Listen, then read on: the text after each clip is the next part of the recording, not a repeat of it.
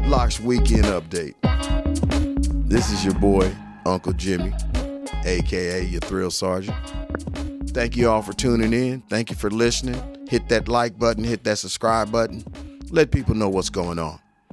Hey, in case you missed it on Monday's show, Jason kicked off, uh, gave you an update of the coverage of the Kyle Rittenhouse trial. Take a listen and see what you think. Uh, this weekend, while appearing on Life, Liberty, and Levin, I butchered a famous quote by Voltaire, the 18th century French philosopher and culture critic. I was using Voltaire to explain 21st century America. The prolific writer said, Those who can make you believe absurdities can make you commit atrocities. I applied the quote to the overreaction to the Capitol riot on January 6. Corporate media, social media, and many of our lawmakers have absurdly defined the mostly peaceful riot to an insurrection or the most dangerous attack on American democracy since Pearl Harbor. The absurd analogy has justified the atrocity of treating the rioters as domestic terrorists. On Saturday, I gave a speech in West Palm Beach, Florida. I used Voltaire again. I talked about the 1965 Moynihan Report. It was written by sociologist Daniel Patrick Moynihan, the Assistant Secretary of Labor in the Johnson administration.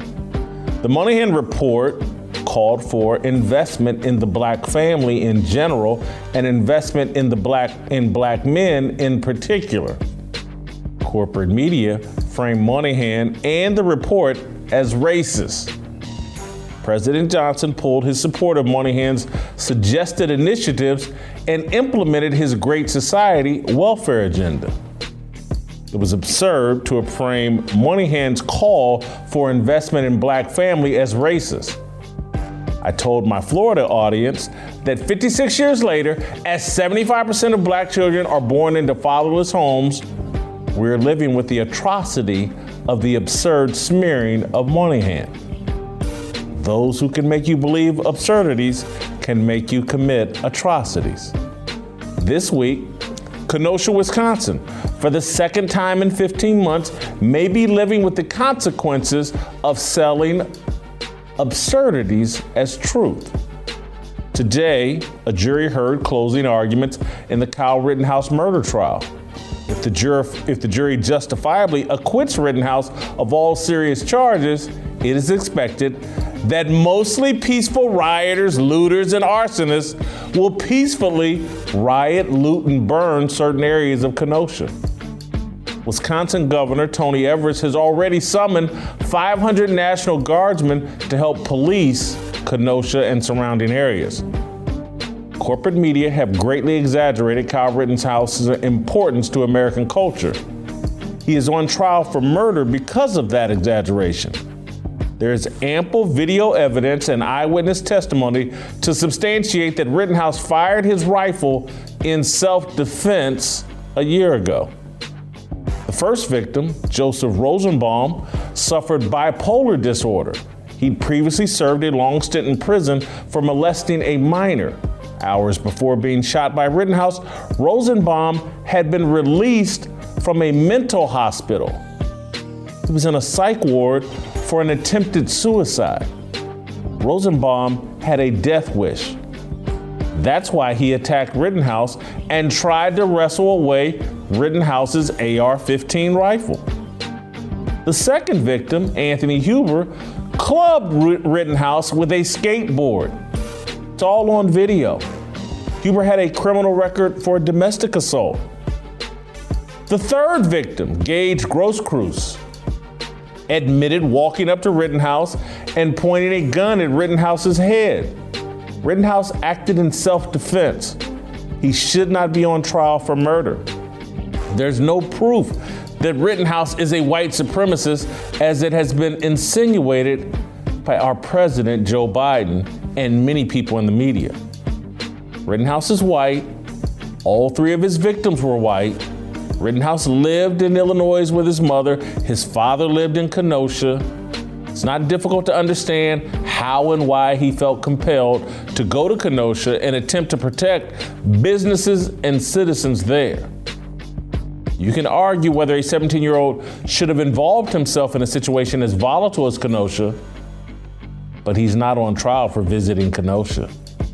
He's on trial for murder. He's on trial for whether he acted in self defense. The Rittenhouse trial is an atrocity. The riots that ravaged Kenosha in the aftermath of Jacob Blake being shot by cops were an atrocity. Corporate media framed the shooting of Blake as an unarmed, innocent black man being shot by racist white cops for no reason. Blake was armed with a knife, had wrestled with police, and had an arrest warrant for sexual assault. The media keeps stacking absurdities on top of absurdities, and no one wants to take responsibility for the inevitable atrocities. If the jury follows the law and common sense, Rittenhouse will be acquitted this week and violence will erupt in Wisconsin and perhaps in other parts of America. Much of Voltaire's critique of France was accurate. He died a decade before the French Revolution. The death of America will be the final atrocity caused by the American media's love of absurdity.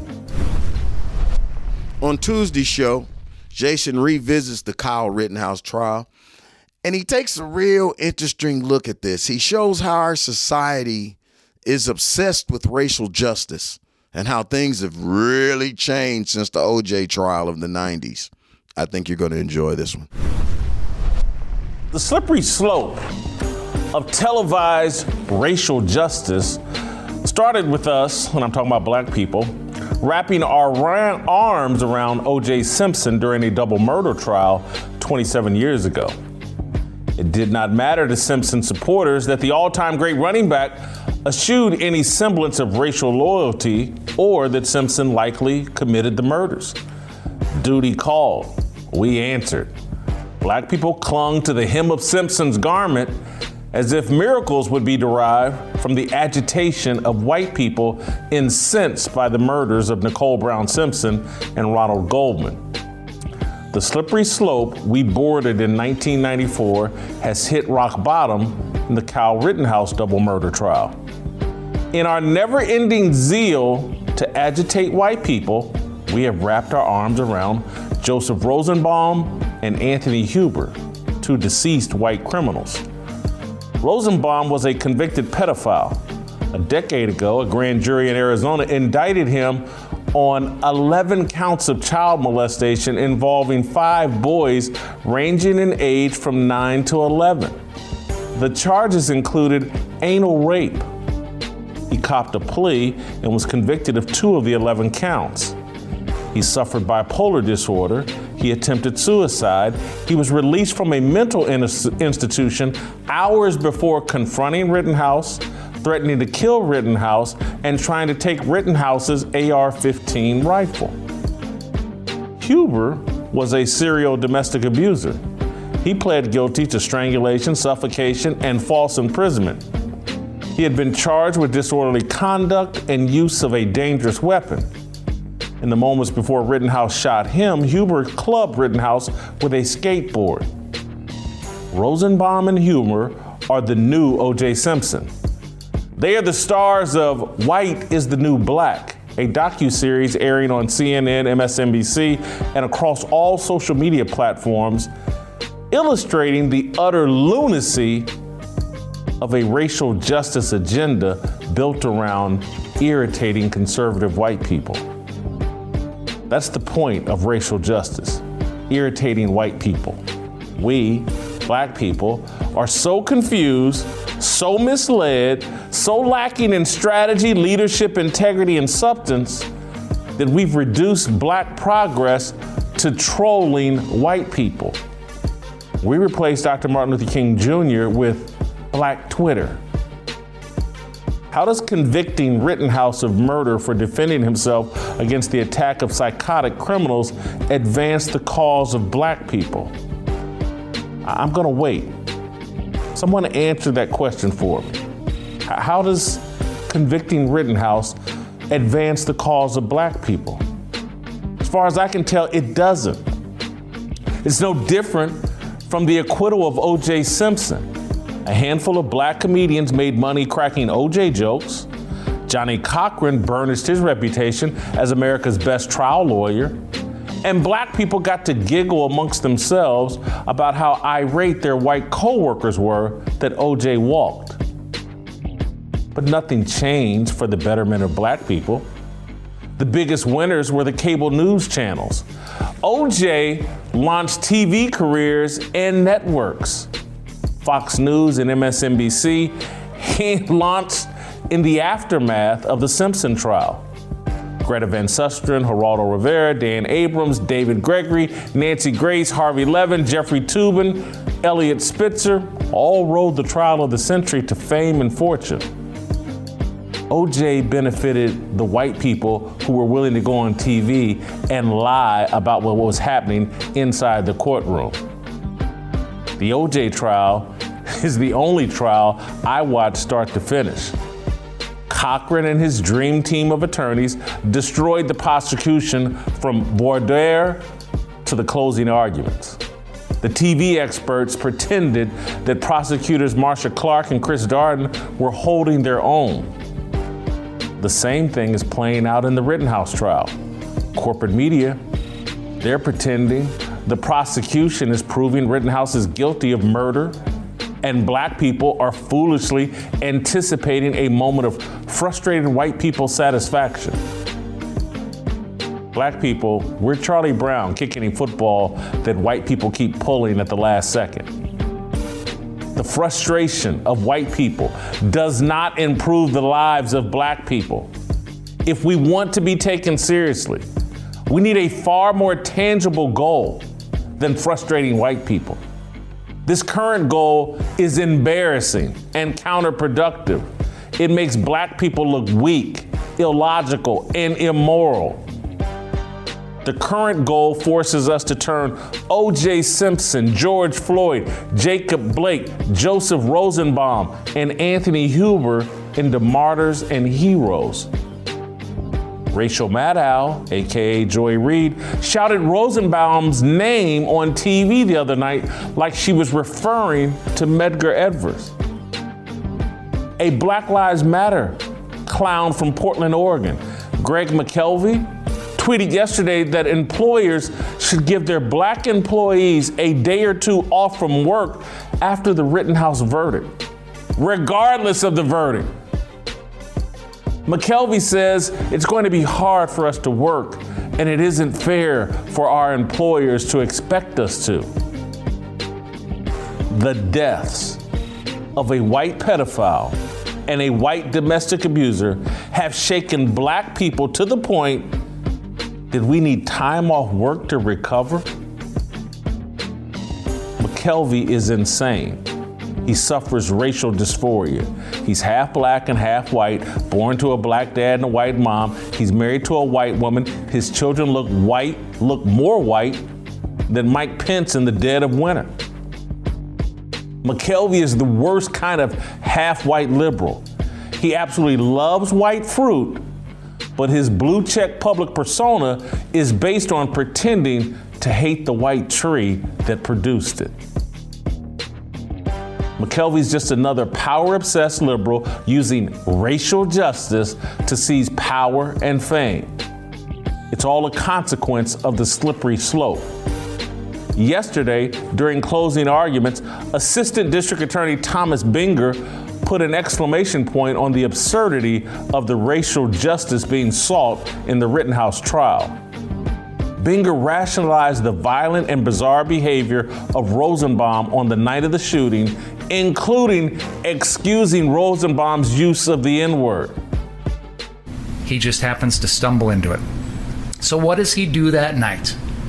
Oh, let me tell you all the awful things Joseph Rosenbaum did. He tipped over a porta potty that had no one in it. He swung a chain he lit a metal garbage dumpster on fire. Oh, and there's this empty wooden flatbed trailer that they pulled out in the middle of the road and they tipped it over to stop some bearcats and they lit it on fire. Oh, and he said some bad words. He said the N word. Are you kidding me? a pedophile who dropped the N word is the newest racial justice martyr. Never thought I'd miss the days when O.J. Simpson was a hero. And on Wednesday, Jason out hit his coverage. He pulled one out of left field on us. He had the Russian Justin Timberlake on, the Christian Ray Charles.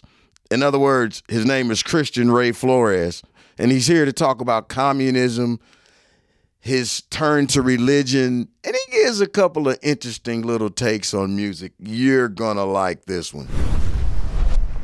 I- will say this you were born in Moscow, Russia. You tell the story from there. So I was born in Moscow, Russia. My dad is Chilean. My mom is Russian. They were both communist and they, they met a student. My dad was an engineering student. My mom was um, uh, studying uh, as to be a, a teacher of, of, the French language, uh, in a linguist essentially. And um, they got married. I was born, and we immediately left uh, for Chile. I was six months old or something like that. At the time, literally around that time, the first democratically elected socialist president, I think in the world, was was about to be elected in Chile. His name was Salvador Allende. He was very, very popular. And uh, what happened afterwards is that he um, he got elected, and there was a military coup to overthrow him. And so we were in the middle of that military coup because my dad was a communist. He was a, a supporter, obviously, of that, of that, president. So my dad spent some, you know, a few months in a concentration camp. There was thousands of people arrested, disappeared, tortured, killed. You know, it was it was a mess. So m- one of my first um, childhood memories was being in a refugee camp after they, he was released. There was we were the lucky ones, right? If if you think about the Kabul airport scenes that we just saw recently, we were the ones who were, who were on the inside of the airport at least because we could get out right? So we were in a un protected by the un refugee camp for a few months before we got asylum in germany. So that was sort of the beginning of my childhood if you can imagine. Uh, it's actually my first childhood memories were from that that place. I was like five years old we uh, moved to Germany for a while, back to the Soviet Union. My mom was sort of shell shocked. She wanted to go back home. And then we ended up in, in Africa, in Mozambique. Now, Mozambique was a also this was the era when a lot of the African countries got their independence. So essentially, most of them leaned either towards um, the West or or the socialist bloc. So Mozambique happened to be a Marxist-run country. So I was there for seven years. I saw the whole thing develop. My you know my parents were key people in reestablishing industries and things like that, uh, along with a, a, bunch of other expat specialists because they just didn't have enough professionals there at the time. So I loved that country, but it went through a lot. I'll tell you that. So I spent seven ye- years in Mozambique. My and after my parents divorced my mom wanted to go back to the Soviet Union, so I ended up in the Soviet Union with my mom and my sister in a you know one bedroom ha- apartment little apartment in moscow. Uh, and it was just such culture shock. It's like whiplash right from from environments and how you live there.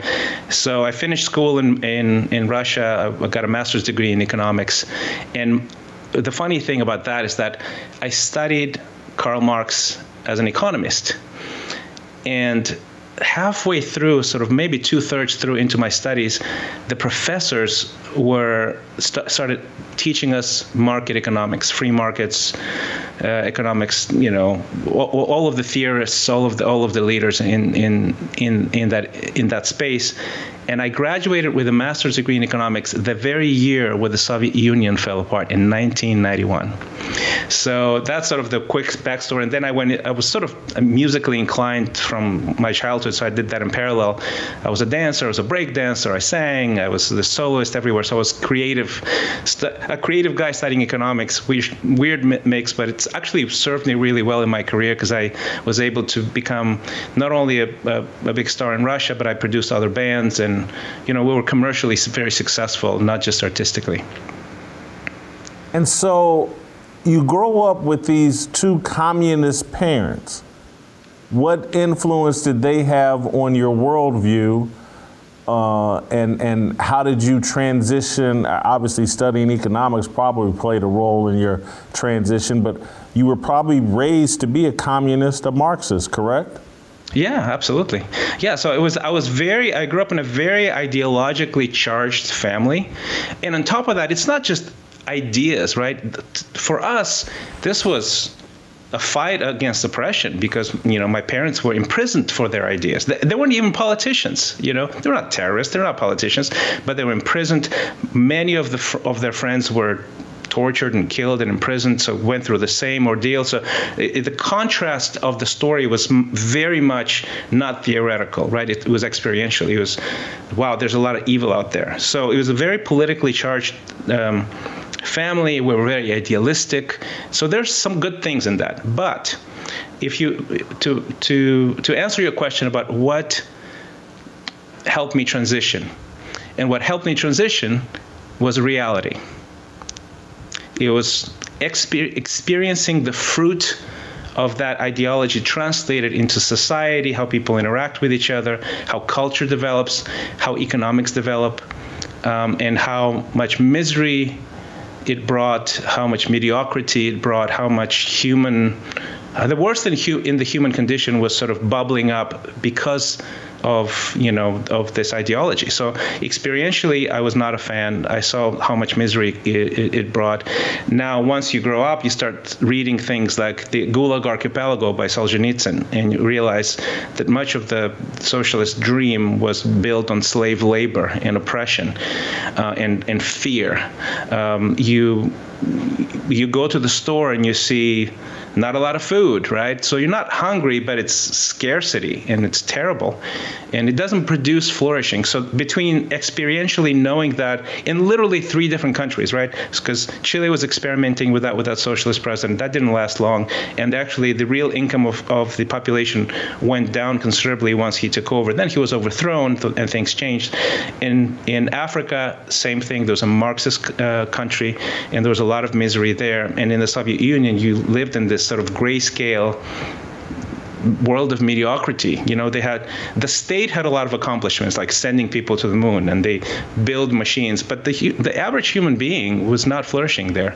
So between that and then studying the theory behind those things, uh, that really definitely solidified my my switch to being not only uh, not liking communism but being against communism because I see a lot of it has just evil in it. And I can unpack that so, later if you'd like. As a young person, are you debating with your parents? Or when you get into your 20s and 30s, are you debating with your parents?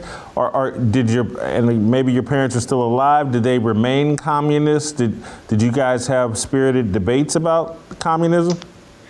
We did. We did somewhat. Well, my dad was not with us because my parents got divorced, um, unfortunately. But we did debate it uh, some, and uh, I still I still go back and forth with, with my dad. I think he's sort of left left leaning in, in the sense of he, I don't think he's not a, a, communist per se. He's more of a socialist now.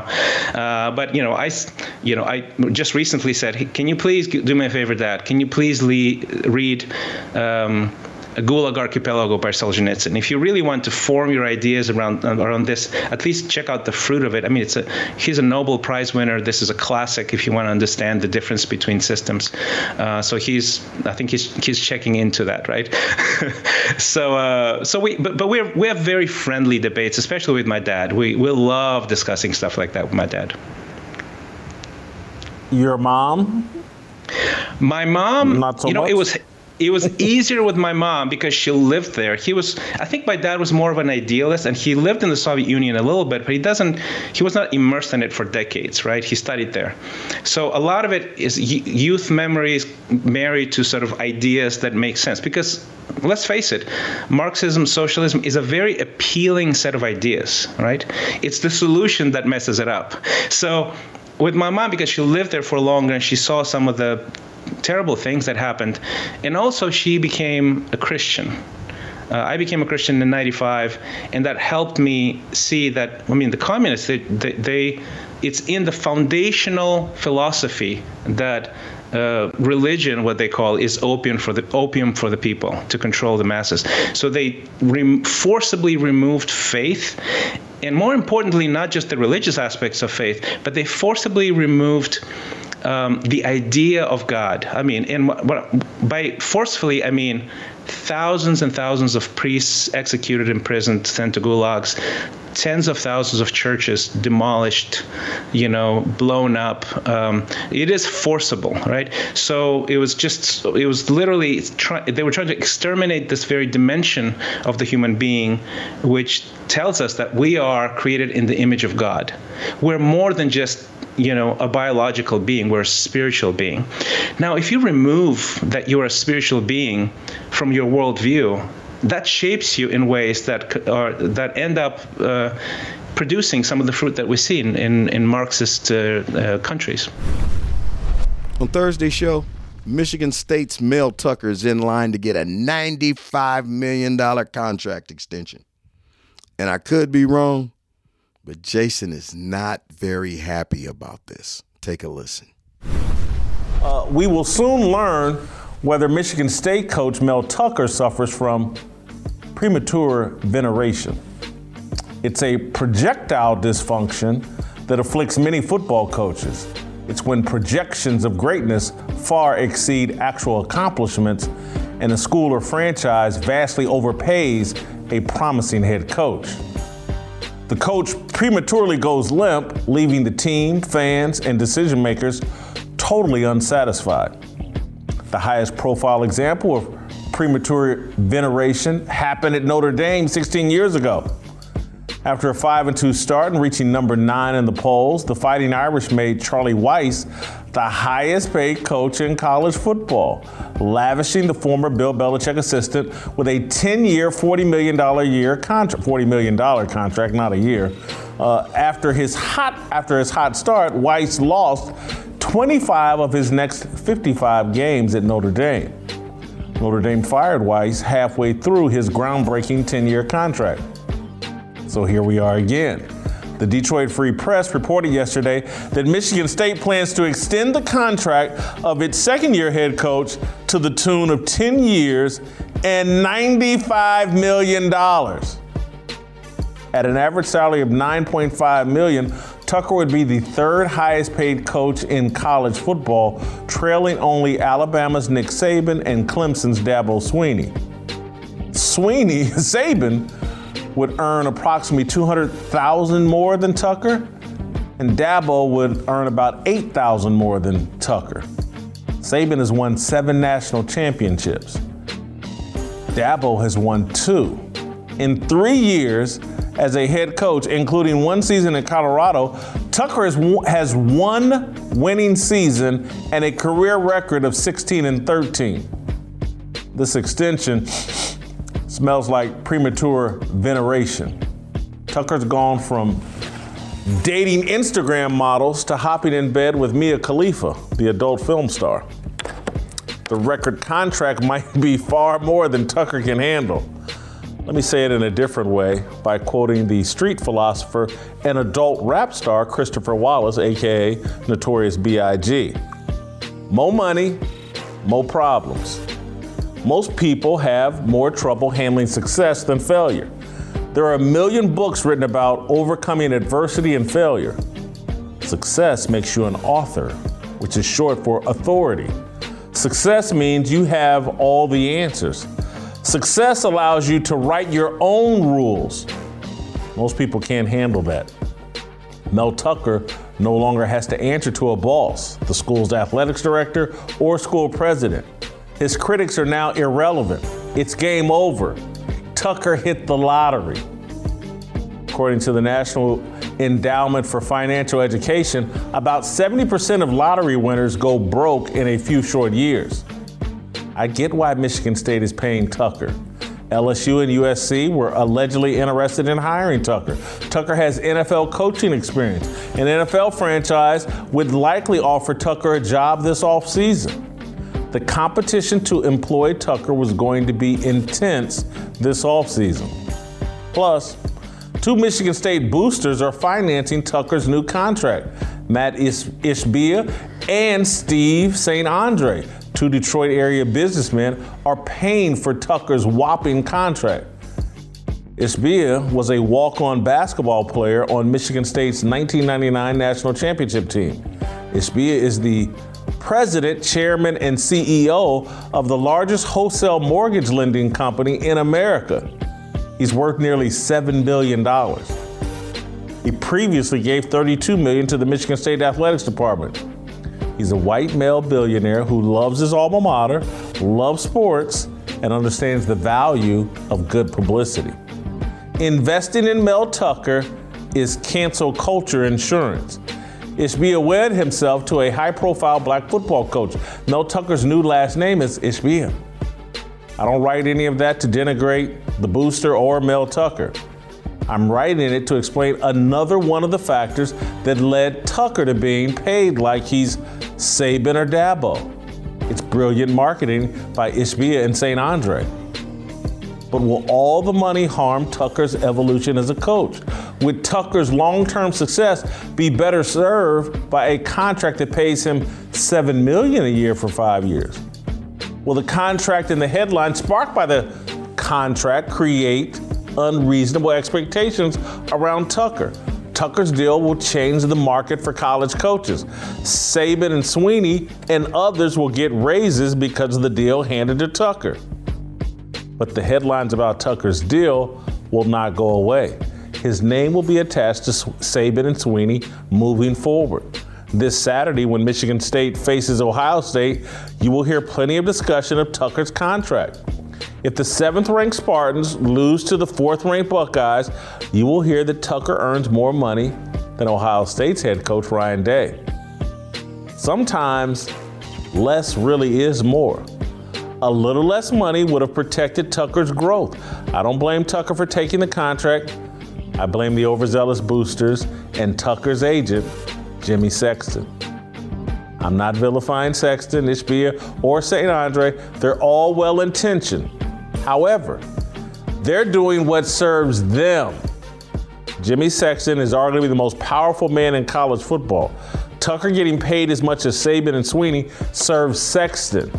He represents nearly every college coach who matters. Changing the market serves Sexton. Over the next decade, Sexton will make far more money off the new market than Tucker will. Sexton can't lose, Tucker can the whole sports world might see him prematurely venerate on national TV. He could end up with a big pile of money and Charlie Weis's reputation. Tucker was already making five million a year. He was always going to end up with a big pile of money. This new contract puts his reputation at risk. And on Friday's show, we had a little audible thrown in on us. We got the verdict on the Kyle Rittenhouse trial. And believe me, you don't want to miss what Jason has to say about this. Tune in. Men and our natural instincts to be protectors. And we've heard a lot of discussion over the past couple of weeks about, uh, well, I wouldn't have done, I wouldn't have, why did he go over there? He should have stayed home. And a lot of second guessing of Kyle Rittenhouse and his behavior. And and I just want you to sit back and ask yourself if your community where your father lives, where you hold a job, where your grandparents live, was being looted and burned, and there, there's all kinds of violent activities, again, that the corporate media has not shown you in terms of what was really going on in Kenosha in the aftermath of the Jacob Blake shooting. There's video of horrendous attacks on citizens there in Kenosha. Tucker Carlson showed a video, dozen people stomping and beating uh, a white business owner that was trying to protect his business. And he was surrounded by a swarm of mostly peaceful protesters who kicked and stomped this man into the ground. It looked a lot like Reginald Denny getting pulled out of his truck uh, after the Rodney King verdict. But the, the media won't put that in your face and give you an accurate picture of what was going on. And so this young boy, the night before, not the night of the shooting, but the night before, went to Kenosha, it's my understanding.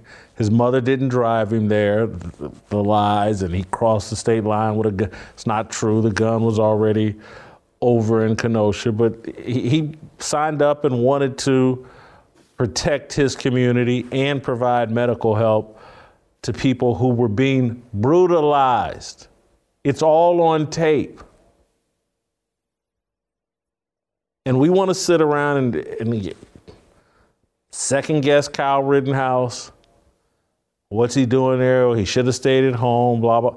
And, and, and some of that I can almost understand if it were consistent. If we're going to second guess Kyle Rittenhouse's behavior, why was he there? Don't get upset when people say, why did George Floyd resist arrest for 30 straight minutes? Why did George Floyd try to pass off uh, counterfeit bills? Why did George Floyd fill himself up with fentanyl?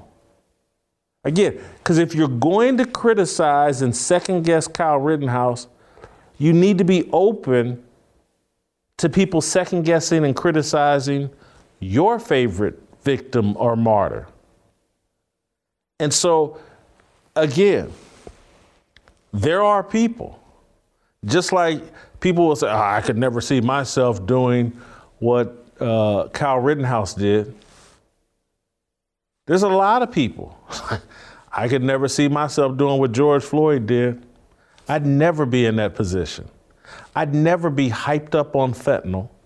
I'd never be passing off counterfeit $20 bills.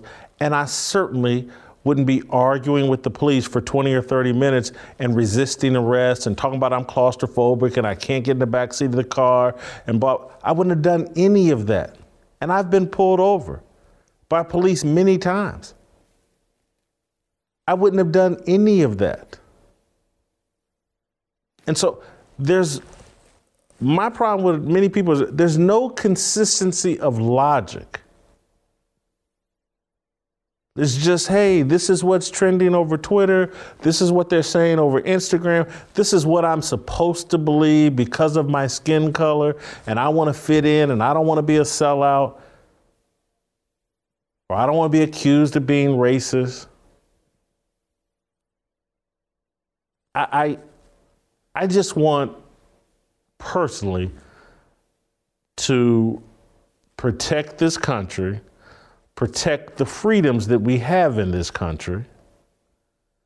Those freedoms have served me and my family well, and we were not born with a silver spoon in our mouth. And so, Kyle Rittenhouse's instincts to protect his community, and that was his community, because again, where he lived in Illinois was a 20 minute drive from Kenosha. His mom lived in Illinois. His dad lived in Kenosha, Wisconsin. It's his community, his instincts to protect himself and his community, no different than my father's. My father carried a 38 revolver every day that I knew him because his instincts was to protect himself, his business, his property. My father pulled that gun several times, protecting his business and himself. He didn't pull it on the police. He pulled it on mostly peaceful criminals. So I, I, just, to me, this is a good day for men with balls. If you don't have any, it's probably a bad day. If you want to see the rise of the matriarchy, it's probably a bad day for you. If you are someone who hears someone banging at the door in the middle of the night and you think it's criminals trying to break in and rob you, if you're the type of person who would get out of bed and bring your woman with you to go see who's at the door, it's probably a bad day because you ain't got balls. You're not really a man. You're a coward who doesn't want the responsibility of being a man. You want to run to the media. what a tragedy. Breonna was shot because I wasn't man enough to tell her, baby, you stay back here. I'm going to go see who's at the door. See, when your stupidity of firing that first shot with your woman standing in the room with you, your stupidity cost her her life and escalated a situation. If you're one of those type men, it's a bad day for you. You don't think logically, you think emotionally.